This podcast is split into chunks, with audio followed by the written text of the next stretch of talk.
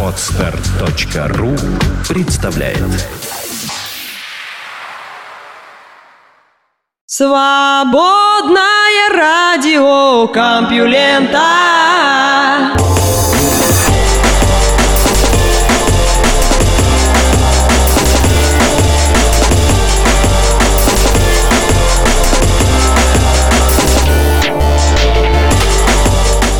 Здравствуйте, добрый день, вечер и так далее всем тем, кто меня слышит.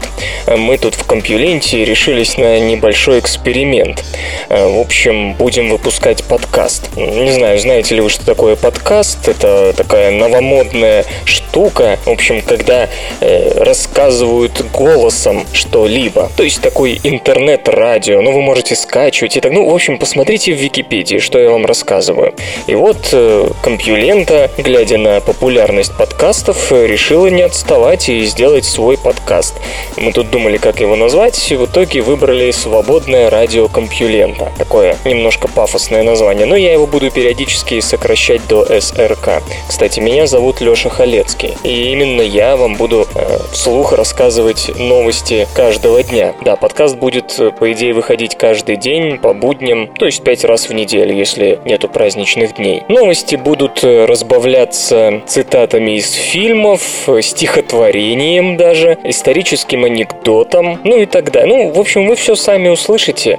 Э, не судите строго, это наш первый выпуск, эксперимент. Будем стараться в дальнейшем улучшать наше радио. Ну и, конечно, отзывы пишите в комментариях. Нам будет приятно их почитать. Ну, пожалуй, начнем. Наука и техника. На Международной космической станции появится надувной модуль.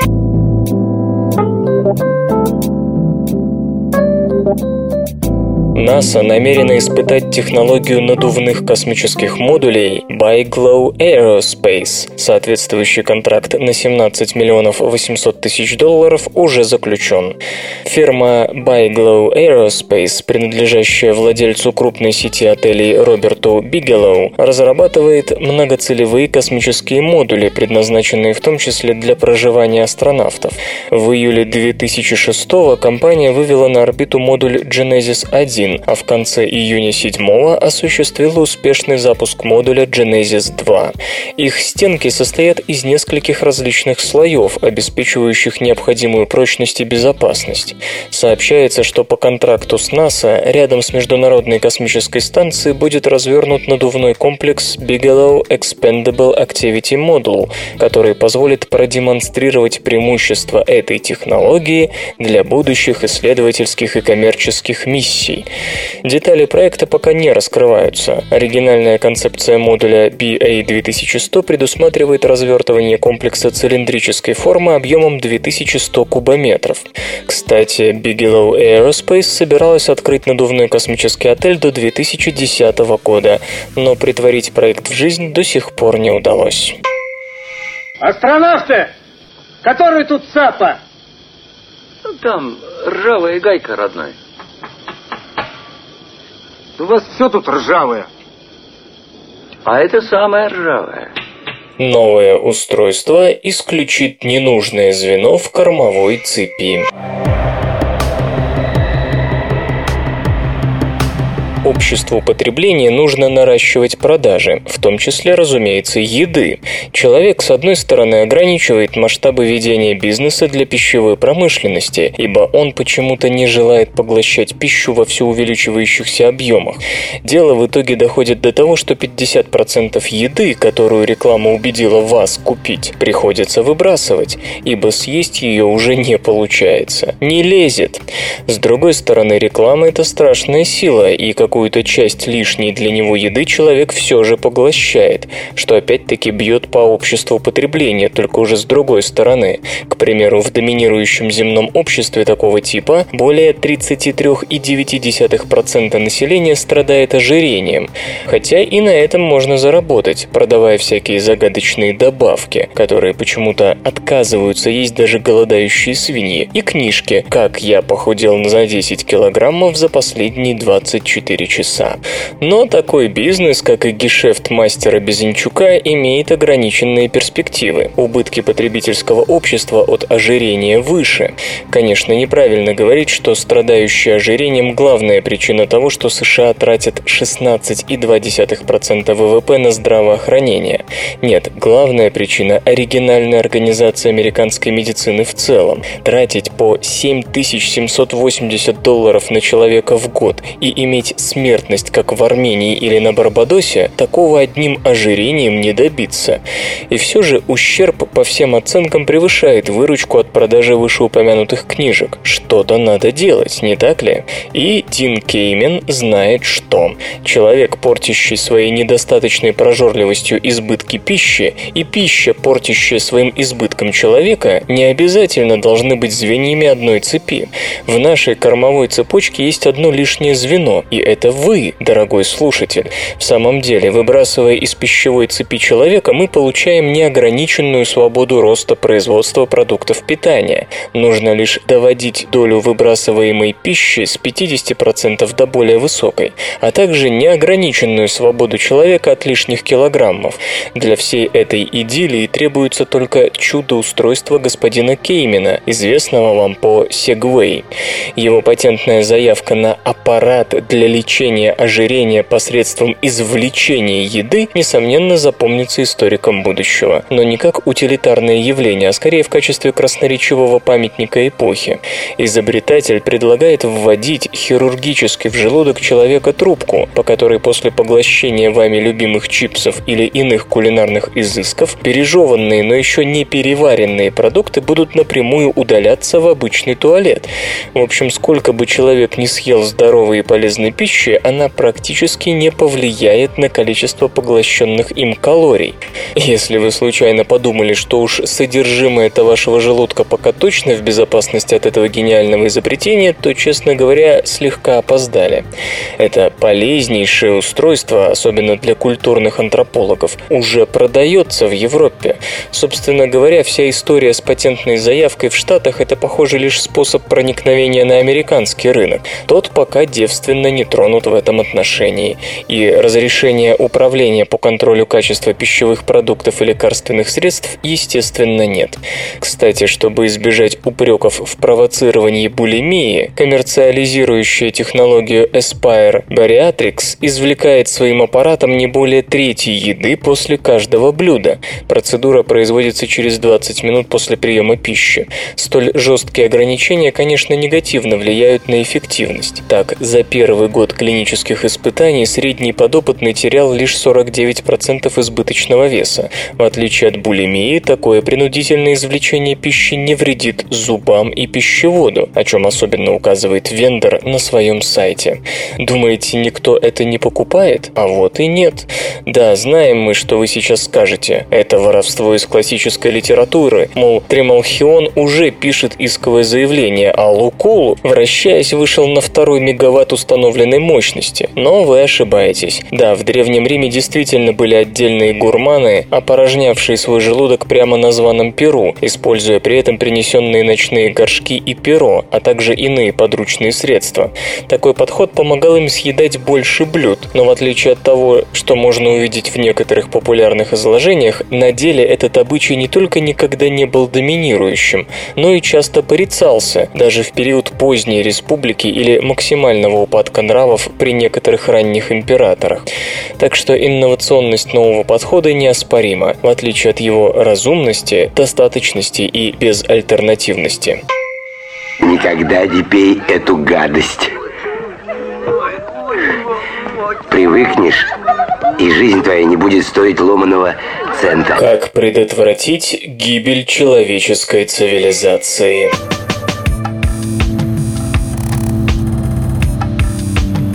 Все цивилизации рано или поздно переживали кризис. Результат был разным. Одни полностью исчезали, например, классическая цивилизация майя, а другие со временем возрождались, например, Китай. Но никогда еще катастрофа не угрожала человечеству в целом. Известные американские биологи Пол и Анна Эрлих выделяют два фактора, ведущих к коллапсу – перенаселенность и чрезмерное потребление. И тот, и другой обманчивы. Весьма долгое время может казаться, что чем больше рабочих рук и чем активнее рынок, тем быстрее научно-технический прогресс и тем лучше нам живется. Но в конечном счете мы оказываемся у разбитого корыта. Природные системы не выдерживают напряжения и наступает час расплаты. Как вы понимаете, авторы нашумевшей книги «Демографическая бомба» 1968 года ничего не придумывают. Все это мы имеем уже сейчас. Например, если бы весь мир, все 7 миллиардов человек потребляли так, как это делают граждане США, нам понадобилось бы 4 или 5 дополнительных планет.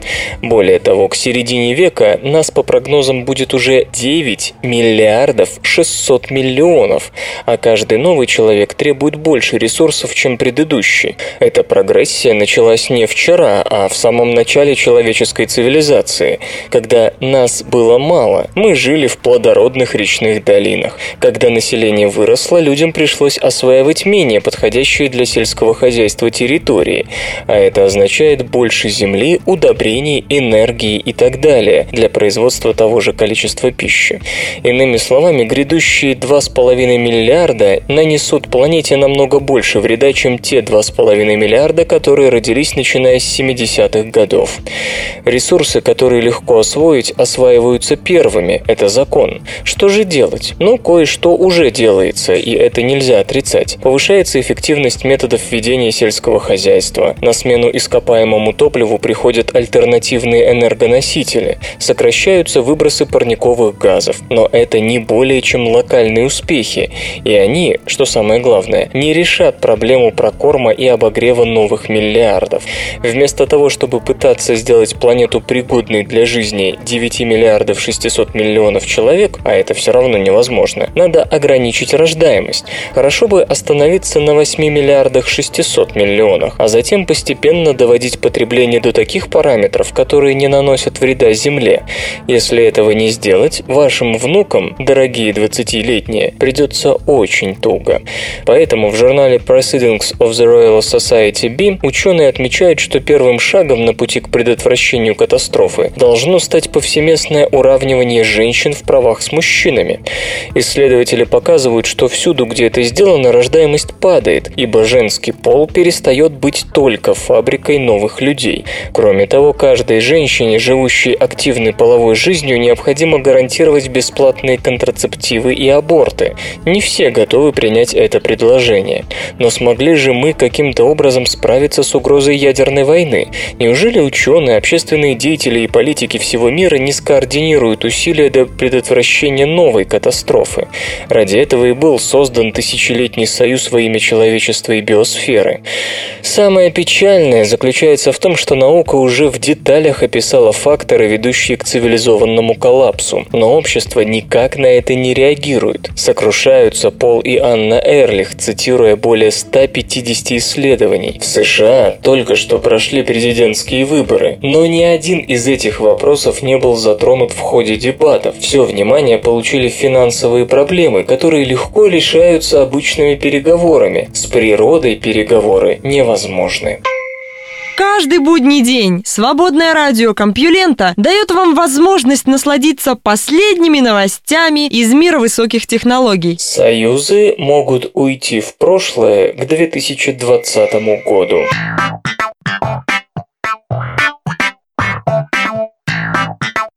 Федеральное космическое агентство опубликовало план развития российской космической промышленности до конца текущего десятилетия. Государственная программа «Космическая деятельность России на 2013-2020 годы» предусматривает совершенствование структуры отечественной ракетно-космической промышленности и развертывание новых орбитальных группировок. Особое внимание планируется уделить развитию направлений, в которых у России есть конкурентные преимущества. Прежде всего, это касается предоставления услуг по выведению на орбиту полезных нагрузок, ракетного двигателестроения и пилотируемой космонавтики. Планируется также расширить работу в области международно-правового обеспечения деятельности отечественной ракетно-космической промышленности. Одним из самых важных направлений программы называется разработка нового транспортно-энергетического модуля с перспективной двигательной установкой. Его готовность готовность к летно-конструкторским испытаниям планируется обеспечить к 2018 году. В 2020, как ожидается, этот модуль придет на смену устаревающим «Союзам», которые после сворачивания программы шаттлов остались единственным средством отправки космонавтов и грузов к МКС. Кроме того, программа предусматривает создание и принятие в эксплуатацию космического ракетного комплекса «Ангара-5», модернизацию космодромов Плесецк и Байконур, развертывание первой на 2015 год и второй 2018 очередей объектов нового российского космодрома «Восточный», система позиционирования ГЛОНАСС благодаря запуску аппаратов ГЛОНАСС-К с расширенными функциональными возможностями к 2015 году сможет обеспечивать точность определения местоположения потребителями около 1,4 метра, а к 2020 – 0,6 метра. Планируется также разработка новых конкурентоспособных производственных технологий, средств спутниковой связи, дистанционного зондирования Земли, навигационного обеспечения, поиска и спасения терпящих бедствия, мониторинга чрезвычайных ситуаций и прочего. Наконец, будут сформированы три космические обсерватории – спектр ОФ, спектр М миллиметрон и гамма-400 для проведения исследований астрофизических объектов в различных диапазонах электромагнитного спектра и гамма-излучения в диапазоне высоких энергий. Запланированы программы по углубленному изучению Луны, осуществление миссии орбитального аппарата Луна-Глоб, посадочных аппаратов Луна-Ресурс, этапы 1 и 2, а также проекты по доставке на Землю образцов лунного грунта для детального изучения. Общий объем финансового обеспечения государственной программы составляет 2 триллиона 100 миллиардов рублей, включая внебюджетные источники. Тетя, а наука и жизнь есть? Наука есть, а жизни нет. У меня мужик прошлой зимой застудился на рыбалке. Теперь так, не запрок, а сувенир. Только усы стоят. Если бы не вы, солдатики, хоть плачь. Пойдем щекастик ко мне в подсобное помещение. Я тебе про барысок насыплю. Нет, вы уж лучше дайте технику молодежи. Софт и безопасность. Обнаружена обширная сеть кибершпионажа «Красный Октябрь».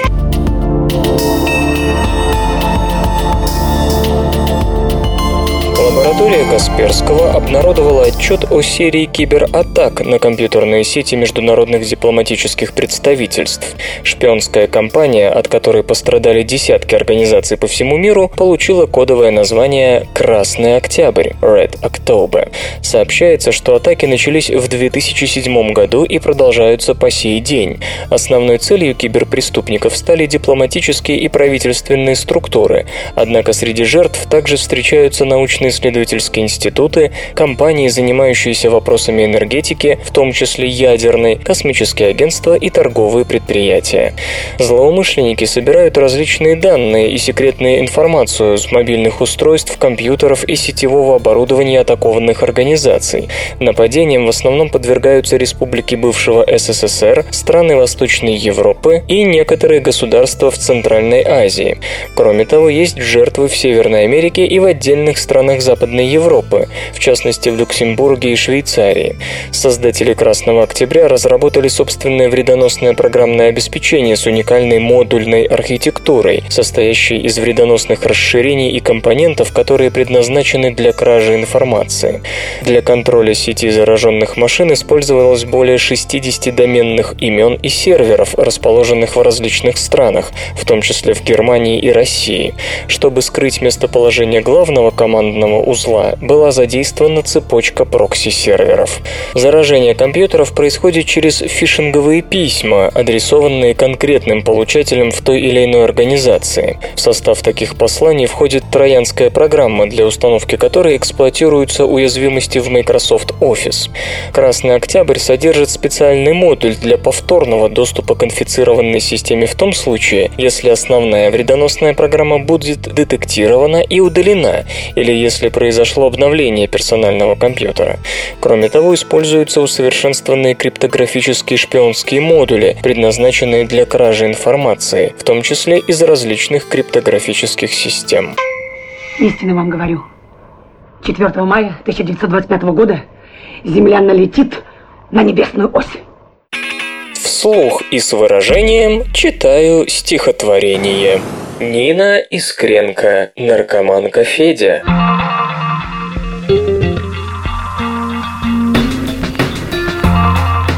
Наркоманка Федя выглядит прекрасно, давеча и присно в ситцевых трусах.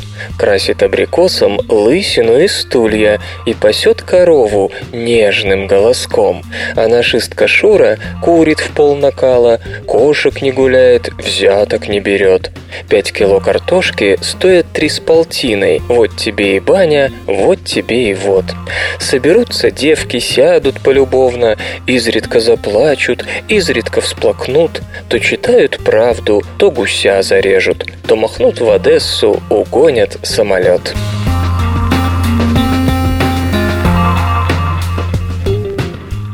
А интересно, подумал ежик, если лошадь ляжет спать, она захлебнется в тумане. Вы не захлебнетесь в тумане новостей. Слушайте подкаст «Компьюленты». Наука и техника. Представлена первая фазированная антенная решетка для инфракрасного излучения.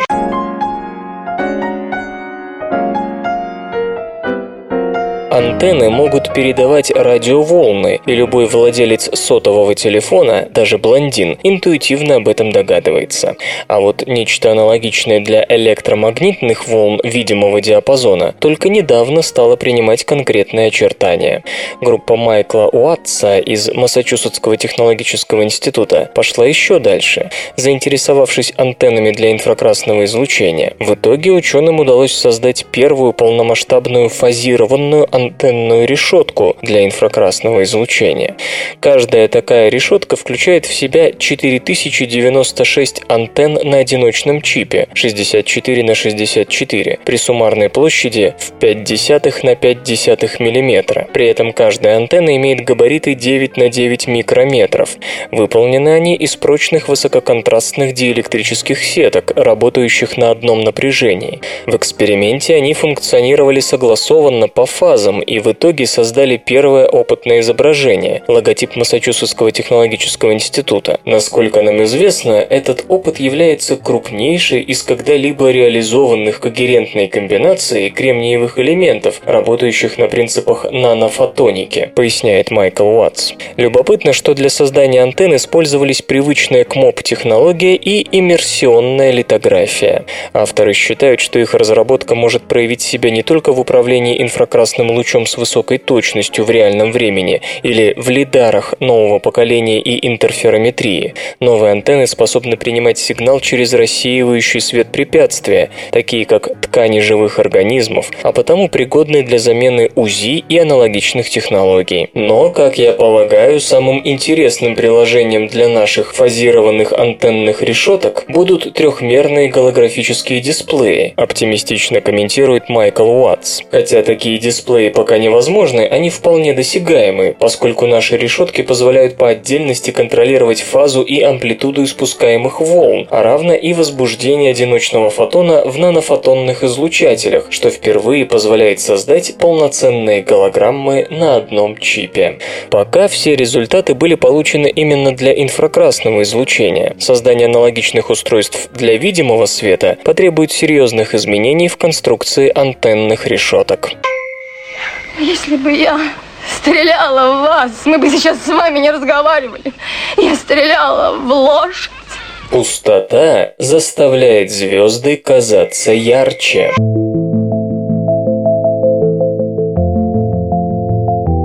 Пространства, свободные от скоплений галактик и звезд, несмотря на свою незаполненность материей, могут, сколь бы контринтуитивным это ни казалось, усиливать свет далеких светил. При ближайшем рассмотрении этот загадочный механизм предстает довольно простым и логичным. Международная научная группа, ведомая космологом Крисом Кларксоном из Кейптаунского университета, пришла к столь необычному выводу несколько неожиданно даже для самой себя. Как известно, пустая пустоты, не содержащие галактических скоплений звезд и называемые войдами, имеют размеры от 11 до 150 мегапарсек в поперечнике. Еще недавно считалось, что они, в отличие от больших галактик и их скоплений, никак не влияют на свет звезд и квазаров, находящихся за ними, по отношению к земному наблюдателю. И действительно, поскольку гравитация отклоняет свет, гравитационное линзирование может значительно усилить свет от самых далеких объектов Вселенной. Но такая гравитационная линза по определению нуждается в массивном теле, искривляющем своим гравитационным полем направление распространения электромагнитного излучения. Нет тела, нет линзы, перефразируя известный правовой принцип. Как же работает открытое господином Кларксоном антилинзирование? Дело в том, что продолжающееся и в последнее время усиливающееся расширение Вселенной сдерживается только гравитацией, тяготением тел, звезд и галактик. Если бы материя была распределена равномерно, то и ее расширение было бы равномерным. Однако само существование войдов означает, что на деле Вселенная расширяется неравномерно. В пустоте без звезд тяготение значительно меньше сдерживает расширение, а потому пространство войдов расширяется быстрее пространства вне войдов. Звезды же и галактики на ближайших к нам сторонах войдов в итоге сдвигаются к Земле по сравнению с вариантами без войдов, а те, что находятся на другом конце космической пропасти, напротив, от Земли отодвигаются. Следовательно, свет от звезд по эту сторону пропасти уходит в голубую часть спектра, а потустороннее излучение в красную. Идея, что и говорить с далеко идущими последствиями, ведь расстояние до удаленных объектов и их возраст сегодня определяются по красному смещению, которое рассматривается за пределами эффектов гравитационного линзирования как наиболее надежный показатель удаленности. Разумеется, отсутствие учета эффектов антилинзирования не может не приводить к ошибочному определению дистанции и возраста множества объектов, включая галактики и квазары.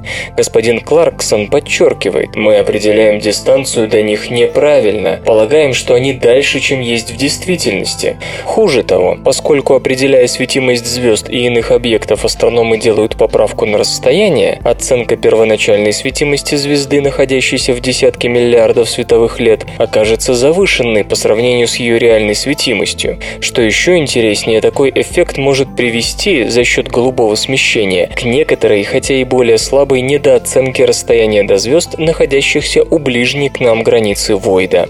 Насколько силен этот эффект? Для Войдов 325 миллионов световых лет в поперечнике, на удалении в миллиард 300 миллионов световых лет от Земли галактики на другой стороне будут для нас на 1% ярче и на 3 миллиона световых лет дальше, чем они есть в действительности. Уф, вздохнул облегченно слушатель, а мы-то думали.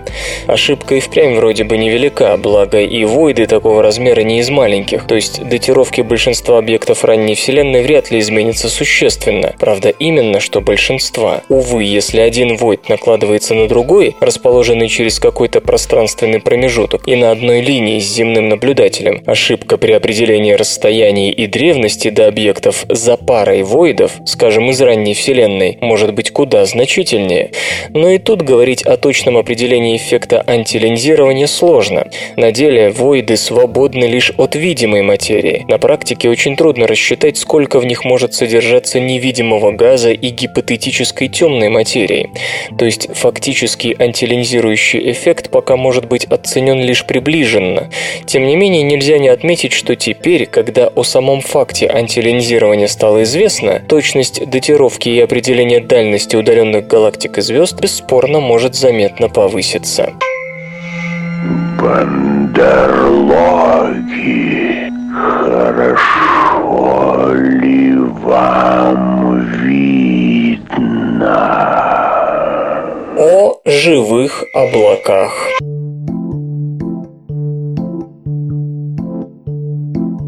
Микроорганизмы нередко совершают прогулки в облаках. Одни просто ждут возвращения на более привычную земную твердь, а другие активно взаимодействуют с окружающим миром, несмотря на всю его странность. Это немалый подвиг, учитывая страшный холод, интенсивное ультрафиолетовое излучение и кислую, едкую воду. Тем самым, возможно, микробы оказывают влияние на то, как облака формируются и ведут себя. Как известно, очень маленькие частицы, попадающие в атмосферу, служат облачными ядрами конденсации, то есть своего рода семенами, способствующими образованию капелек, из которых складываются облака. В крошечных водяных шариках происходит взаимодействие растворенных веществ, что влияет на физические свойства самой капли и на то, как она отражает свет и на ее способность вырасти и выпасть дождем. Реакции могут также привести к испарению жидкости, после чего частица снова будет готова конденсировать на себе влагу. Предыдущие исследования показали, что живущие в облачной воде бактерии, которые тоже могут играть роль ядра конденсации, способны принимать участие в этой химии, несмотря на холод и ультрафиолетовое излучение. Однако экспериментаторы до сих пор не учитывали наличие важных ингредиентов облачного коктейля – перекиси водорода и гидроксильных радикалов, образующихся под действием ультрафиолетового излучения. Эти вещества токсичны для клеток, поэтому группа французских исследователей добыла пробы облачной воды на вершине Пьюи-де-Дом, вулкана в Центральной Франции. Половину образцов отфильтровали так, чтобы в них не было никакой жизни и чтобы они стали базой для сравнения. Часть второй половины подверглась воздействию ультрафиолетового излучения для создания свободных радикалов, а другую часть поместили в темное место. В течение недели каждые 12 часов специалисты осуществляли анализ химического состава воды, измерения АТФ и АДФ, компонентов метаболического цикла бактерий, показывали, что организмы все это время оставались в живых, несмотря на, казалось бы, неблагоприятные условия. Во всех пробах количество перекиси водорода с течением времени снижалось даже при отсутствии расщепляющего ее ультрафиолетового излучения, поскольку она реагирует с другими соединениями. Однако было ясно, что значительная часть перекиси разлагается самими бактериями.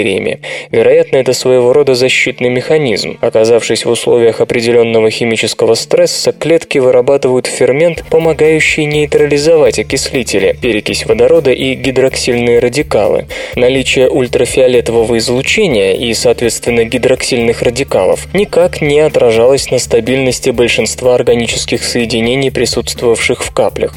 Единственными врагами последних были бактерии, питавшиеся ими.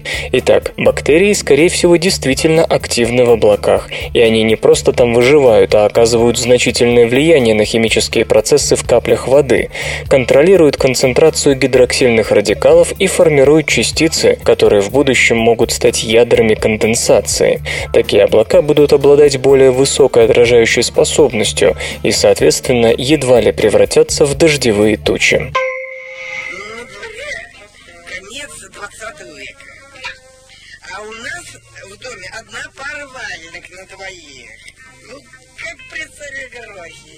Разрабатывается фотоэлемент с КПД в 50%.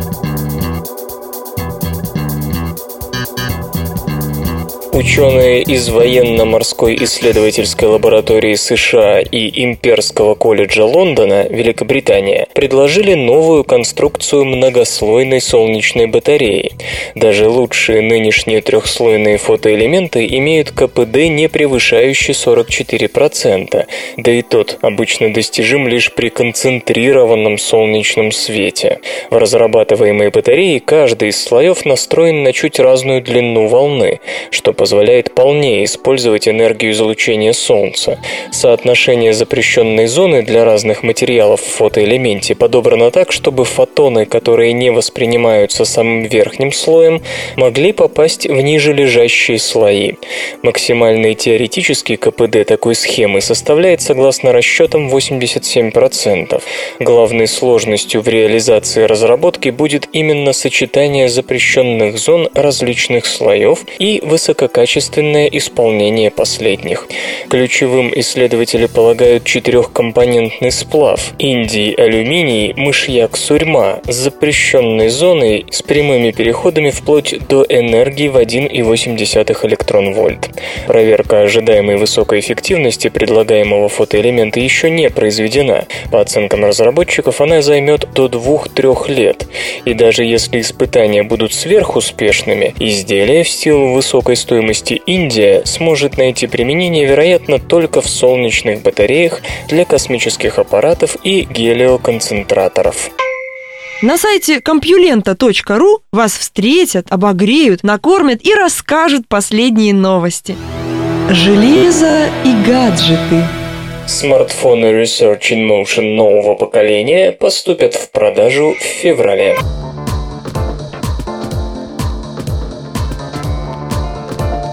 Канадская компания Research in Motion готовится к анонсу программной платформы BlackBerry 10 и первых построенных на ней коммуникаторов.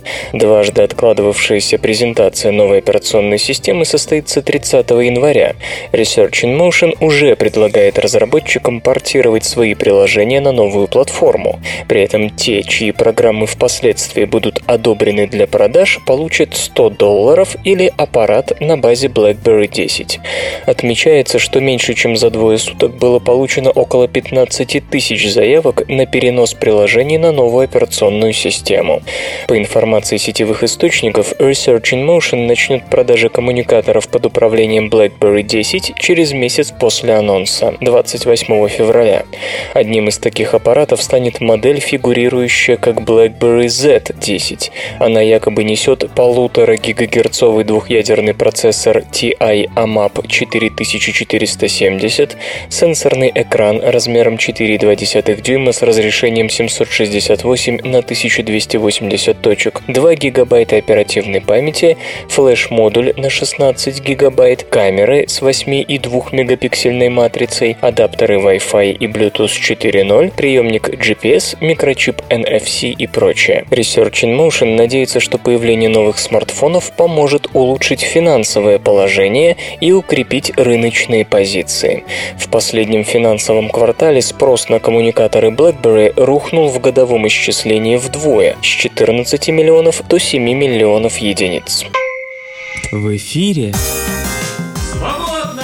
Радио. Компью, компью, компью, компью. Лента. Компьюлента? Компьюлента. Одна и люди. Лента компью. Компьюленточка. Компьюлента.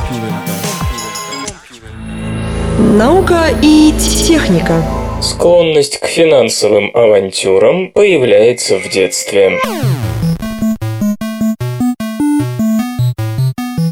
Как человек поведет себя, столкнувшись с финансовым кризисом? Постарается быть сдержанным в расходах и отложить на черный день как можно больше? Или же наоборот начнет тратить по максимуму, разумеется, с оптимальной для себя выгодой, пока это возможно?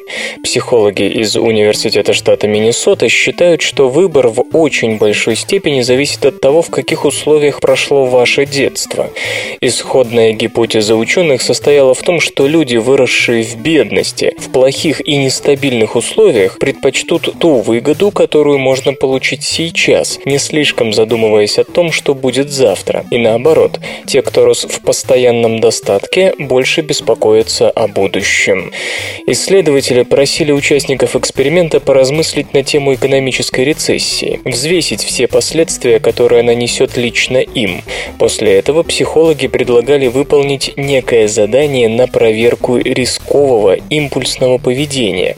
Результаты подтвердили исходную гипотезу. Росшие в бедности были более склонны к опрометчивым, рискованным поступкам. Они охотнее покупали предметы роскоши, хотя им угрожал кризис, и так далее.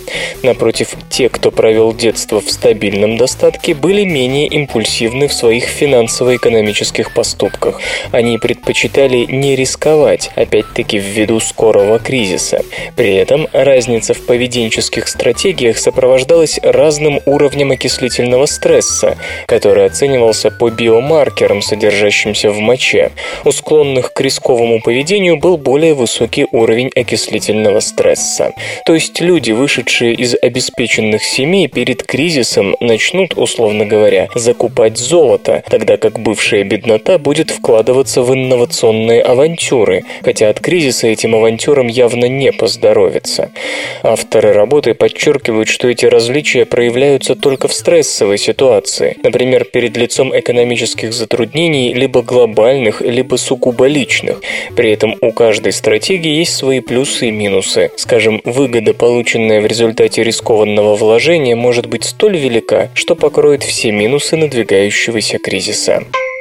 А я ему и говорю, Шурик, будьте осторожны, преступник вооружен, А он мне, В греческом зале, в греческом зале мышь белая. Доступна ли шимпанзе честность?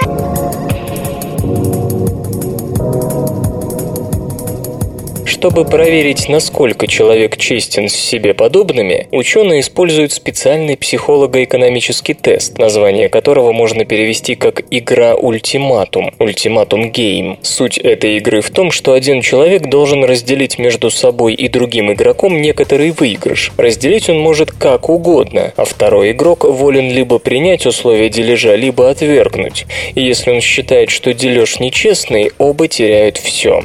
В среднем люди соглашаются на долю, равную 40-50%. Если же процент выигрыша опускается до 20 и ниже, человек обычно отказывается от предлагаемого. Это лишает его любого выигрыша, зато его оскорбленная честность остается удовлетворенной. В 2007 году исследователи заставили сыграть в похожую игру шимпанзе. Делили обезьяны, разумеется, не деньги, а изюм, причем пропорция была составлена заранее – 50 на 50 или 80 на 20. В остальном правила не изменились. Одна обезьяна предлагала другой тот или иной вариант, и та либо принимала дележ, либо делала так, что никому ничего не доставалось. И тогда же выяснилось, что шимпанзе вообще не склонна отказываться от своей доли, будь она 50% или 20%. То есть понятия о честном дележе, как заключили зоологи, у них нет.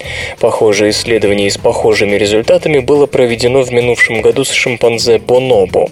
Однако впоследствии эти выводы были раскритикованы. Другие исследователи говорили, что в тех условиях шимпанзе не могли понять, что они сами определяют количество получаемой награды.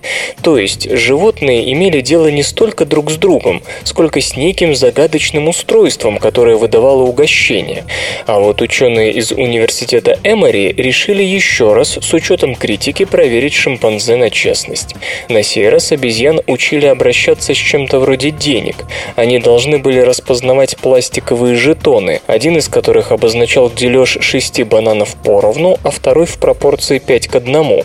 Все происходило так. Одна обезьяна выбирала жетон, обозначающий ту или другую пропорцию, и передавала жетон другой. Таким образом, животное давало понять напарнику, как оно хочет разделить бананы. Напарник же брал жетон и передавал его человеку, или же не передавал, игнорируя предложение товарища по эксперименту. То есть тут не было специального устройства для распределения угощения, и можно было оценить честность обоих партнеров. Как пишут исследователи, шимпанзе предпочитали делать честные предложения. В 58-92% случаев первая обезьяна предлагала жетон, обозначающий честное распределение бананов. Однако при этом зоологи отмечают, что вторая обезьяна никогда не отказывалась и от нечестного распределения.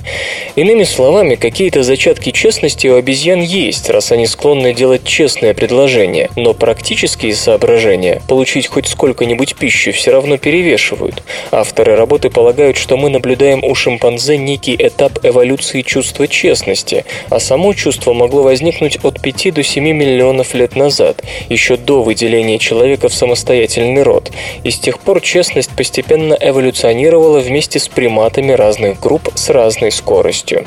Разумеется, к новым результатам тут же возникли вопросы. Некоторые критики говорят, что этот вариант игры – неправильная ультиматум гейм, что в ней оценивается честность не столько того, кто получает, сколько того, кто предлагает. Другие ученые признают значимость полученных результатов, однако делают оговорку, что обезьяна-получатель не слишком осознает, сколь многое зависит от ее воли. То есть наиболее оптимальным был бы такой эксперимент, в котором вторая обезьяна не полагалась бы на помощь человека, а сама принимала бы или отвергала предлагающиеся варианты дележа. Я вся такая внезапная, такая противоречивая вся. Исторический анекдот. Шестая дивизия армии генерала Алленби в феврале 1918 года получила приказ взять город Иерихон. Одной из бригад было поручено в качестве промежуточной цели овладеть деревушкой Михмас, расположенной в ущелье. Английские части начали подготовку к трудной фронтальной атаке, не имея вдобавок сведений о численности и расположении оборонительных сооружений противника. Англичан выручил выходило, что один из офицеров, Джилберт, припомнил эпизод, рассказанный в Библии, в главах 13 и 14 первой книги Самуила. В нем повествуется, как сын царя Саула Иоаннафан вместе с воинами неожиданно проник в лагерь филистимлян, окопавшихся в Михмасе. Не прошли ли нападающие по какой-то тайной тропе? Вскоре был обнаружен этот проход, и селение было захвачено одной ротой, неожиданно обрушившейся на турецкий гарнизон. Компьютер. Лента. Подкаст. Генетическое исследование связало австралийцев с индийцами.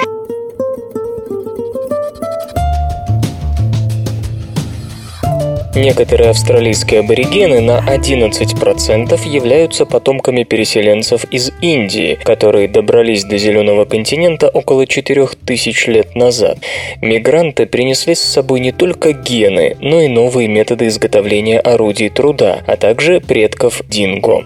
Вывод, сделанный по итогам крупного генетического исследования, противоречит распространенному в исторической науке мнению, что Австралия не имела контактов с внешним миром с момента первоначального заселения около 45 тысяч лет назад и до появления там европейцев в XVIII веке.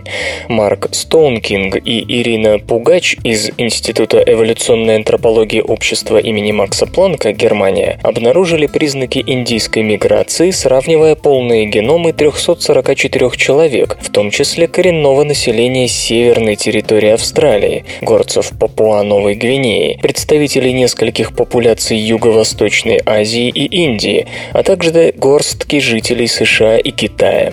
Различие и сходство генетических вариантов подтвердило древнюю связь между геномами австралийцев, папуасов и филиппинских негритосов из племени Мамануа. Эти группы разделились около 36 тысяч лет назад, то есть все они, скорее всего, являются прямыми потомками ранних мигрантов из Африки.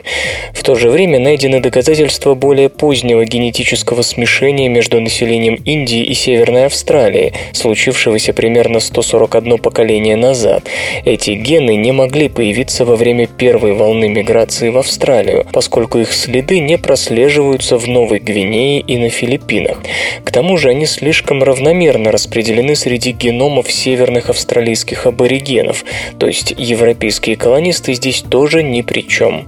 Обнаруженное смешение совпадает с приходом в Австралию микролитов, наконечников стрел и копий, и появлением в палеонтологической летописи предков динго, которые напоминают индийского красного волка. Возможно, все эти события связаны друг с другом. Тут стоит вспомнить, что несколько небольших исследований митохондриальной ДНК и Y-хромосомы австралийцев уже намекало на относительно недавнее вливание индийских генов. Изучение полного генома, проведенное в 2010 году, не включало индийских образцов. Другой проект, тоже охвативший полный геном, показал, что индийский след – ложный результат. Вопрос остается открытым. Зависимое телевидение-калькулятор. Обнаружены бактерии, живущие только в полярных водах.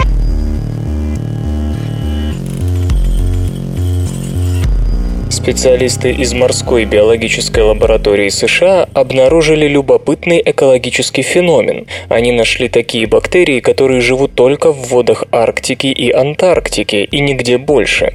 С одной стороны, ничего удивительного, но давайте задумаемся, что может ограничивать бактерии в их перемещениях? Даже их сухопутные виды распространены невероятно широко, путешествуя по воздуху и с атмосферными осадками. Что уж говорить о водных бактериях, которые могут могут дрейфовать куда им вздумается.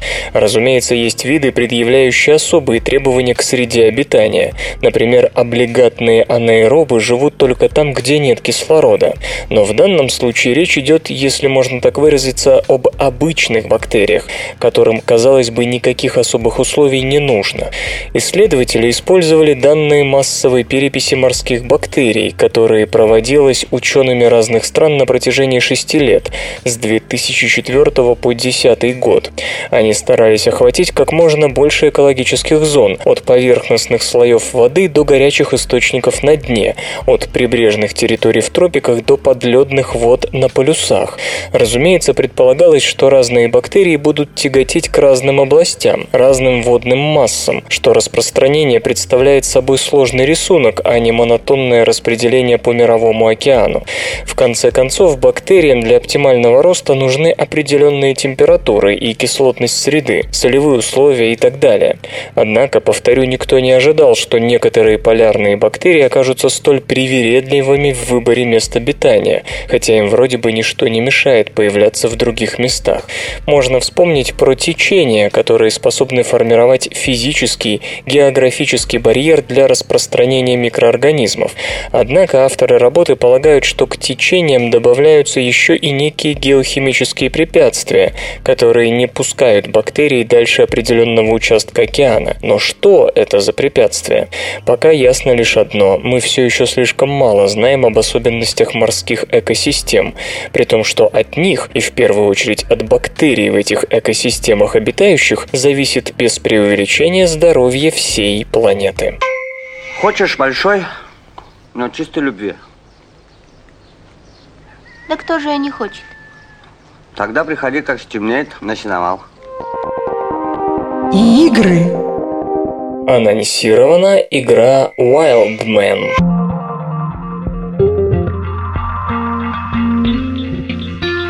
Крис Тейлор взялся за разработку новой игры. Студия Gaz Powered Games представила проект Wildman. Если вы играли в блистательную Total Annihilation, напомню, 1997 года выпуска, то, конечно же, слышали это имя. Кроме того, Gas Powered Games, студия господина Тейлора, отметилась такими проектами, как Dungeon Siege и Supreme Commander. Новая игра должна взять лучшее от каждой серии, став смесью из экшен-РПГ и стратегии в реальном времени. Пока проект заявлен только для персональных компьютеров, но со временем возможен перенос на Macintosh и Linux системы. Остался лишь один вопрос – финансирования. Крис Тейлор обратился к поклонникам, предложив помочь со сбором миллиона ста тысяч долларов. Деньги копятся в системе Kickstarter. Уже сейчас заинтересованные граждане скинулись на 85 тысяч долларов. До закрытия копилки остался 30 21 день. Игра предположительно появится в марте 2014 года. Играть придется за некоего дикаря, вооруженного лишь огромной костью. Сначала это будет обычная экшен-РПГ. Встретившись с противником, вы будете постепенно обучаться и получать доступ к новым технологиям, которые могли открыть соседские дикари. Со временем они тоже будут осваивать новую технику, что в итоге, пройдя все исторические этапы, вы попадете в эру лазерных автоматов снарядов и плазменных гранат. Кроме того, у вас будет база с возможностью строительства, ведения исследований и создания вспомогательных армий. Тут-то игра и превращается в привычную стратегию. В то время, как наши космические корабли бороздят просторы Вселенной... Наука и техника. Продолжаются споры о правах на новый коронавирус.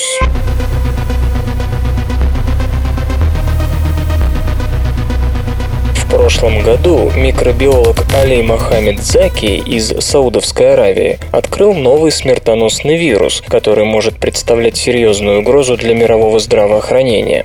Но права на интеллектуальную собственность, связанную с разработкой диагностических тестов и методов лечения, вызываемых этим патогенным заболеванием, получил Нидерландский институт. Саудовская Аравия выразила недовольство, но сделать ничего нельзя, потому что нет четких международных правил о том, какие права на новый патоген имеет страна, где его впервые выделили. В июне 2012 года господин Заки, работавший тогда в больнице имени Салимана Факиха в Джедде, сейчас он снова живет в родном Египте, изолировал и вырастил вирус, полученный из организма человека, который скончался от тяжелой пневмонии и острой почечной недостаточности. Так как рутинная диагностика не смогла определить причину смерти, господин Заки обратился за советом к одному из ведущих вирусологов мира Рону Фушье из медицинского центра имени Эразма в Роттердаме, Нидерланды, прославившемуся изучением вируса птичьего гриппа H5N1. Тот предположил, что речь идет о коронавирусе и попросил образец для тестирования. Впоследствии вирус вызвал небольшую, но смертоносную вспышку, по крайней мере, в трех странах Ближнего Востока, что привлекло к нему внимание всего мира. 21 декабря Всемирная организация здравоохранения сообщила, что, судя по анализу случаев в Иордании, он может передаваться от человека человеку. Тем временем секвенирование вируса, выполненное господином Фушье, показало, что это и впрямь человеческий коронавирус, и что он является близким родственником коронавируса летучих мышей. 20 сентября господин Заки оповестил об открытии медицинскую общественность посредством специализированного сайта ProMedMail. Вирус получил условное название человеческого бета-коронавируса 2C EMC в честь Роттердамского центра. EMC – это Erasmus Medical Center. И теперь исследователи, желающие приобрести образец, должны подписать соответствующий договор с этим учреждением.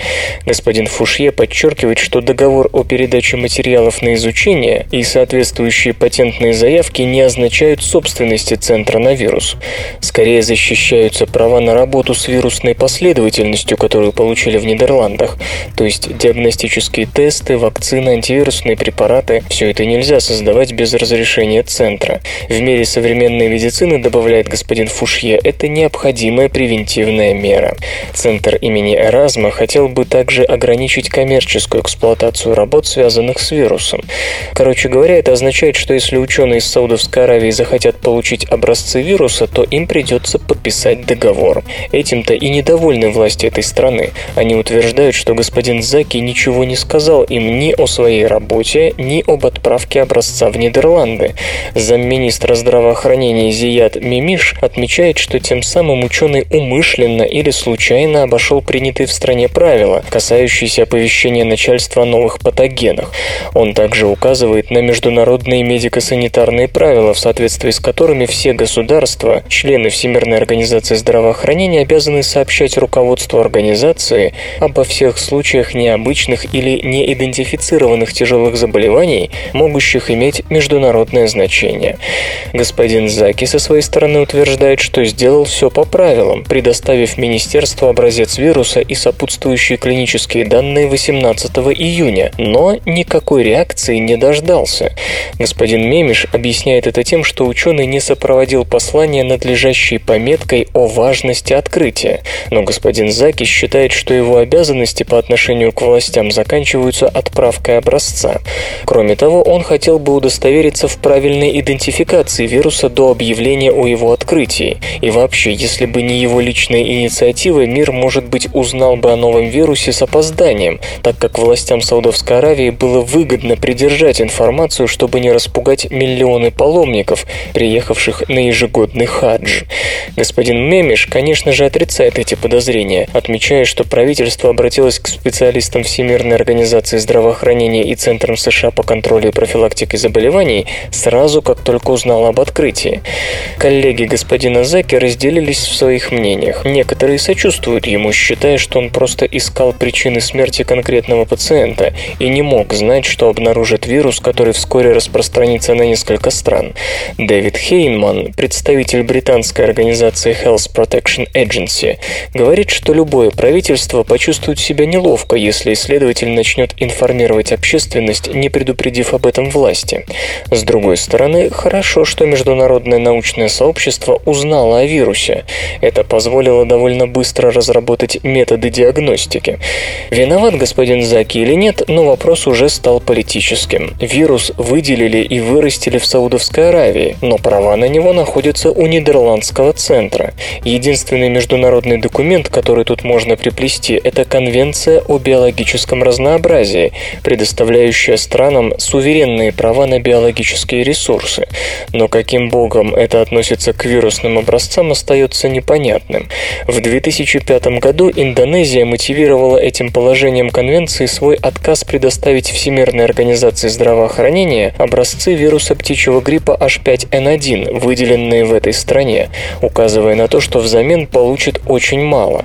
Мало относилось к интеллектуальной собственности, собственности, правам на технологии и научные исследования, доступ к лекарствам и вакцинам. После шести лет переговоров Всемирная организация здравоохранения в прошлом году добилась международного соглашения о подготовке к пандемии гриппа, в котором в соответствии с этой логикой страны, поставляющие изолированные на их территории вирусы, получают некоторые льготы, но это касается только вирусов гриппа. Так или иначе, нельзя не согласиться с господином Мемишем в том, что нужно выработать международное соглашение о правах на образцы вирусов. Хай, хай, хай, хай, тык, тык, тык. И все, что вокруг него. Наука, игры, культура, бизнес. Фруктоза заставляет нас есть больше, чем нужно.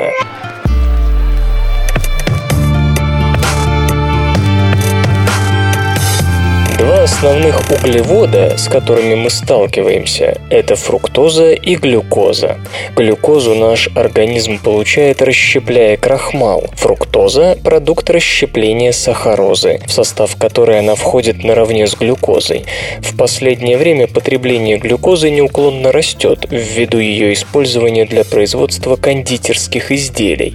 Как известно, людям, склонным к избыточному весу, советуют есть поменьше сладкого. Однако, как полагают исследователи из Калифорнийского университета в Сан-Франциско, между сладкой фруктозой и сладкой глюкозой есть довольно ощутимые различия, хотя эти сахара не слишком разнятся по количеству калорий, которые приносят в организм.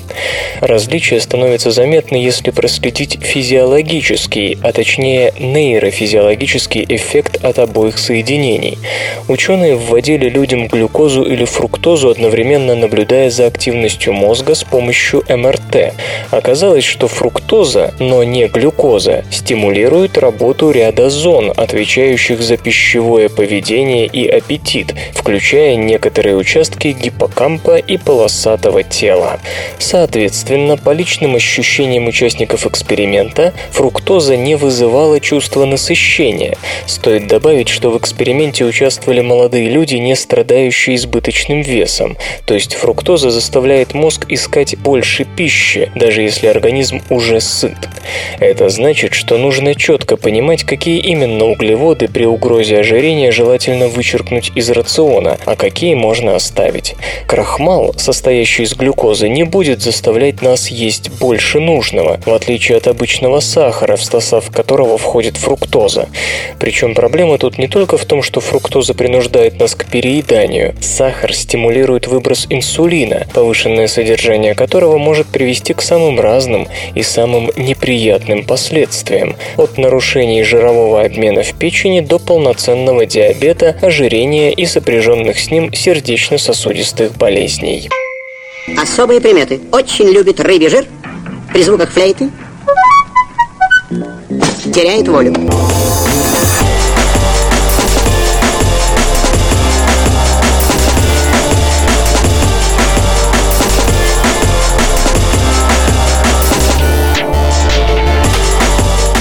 Итак, первый выпуск подошел к концу. Надеюсь, он вам понравился, и в дальнейшем вы подпишетесь на СРК и постоянно будете слушать новые выпуски. Новости рассказывал вам Леша Халецкий. Подготовлены они корреспондентами сайта compulenta.ru. И на этом все. До свидания. Свободное радио Компьюлента.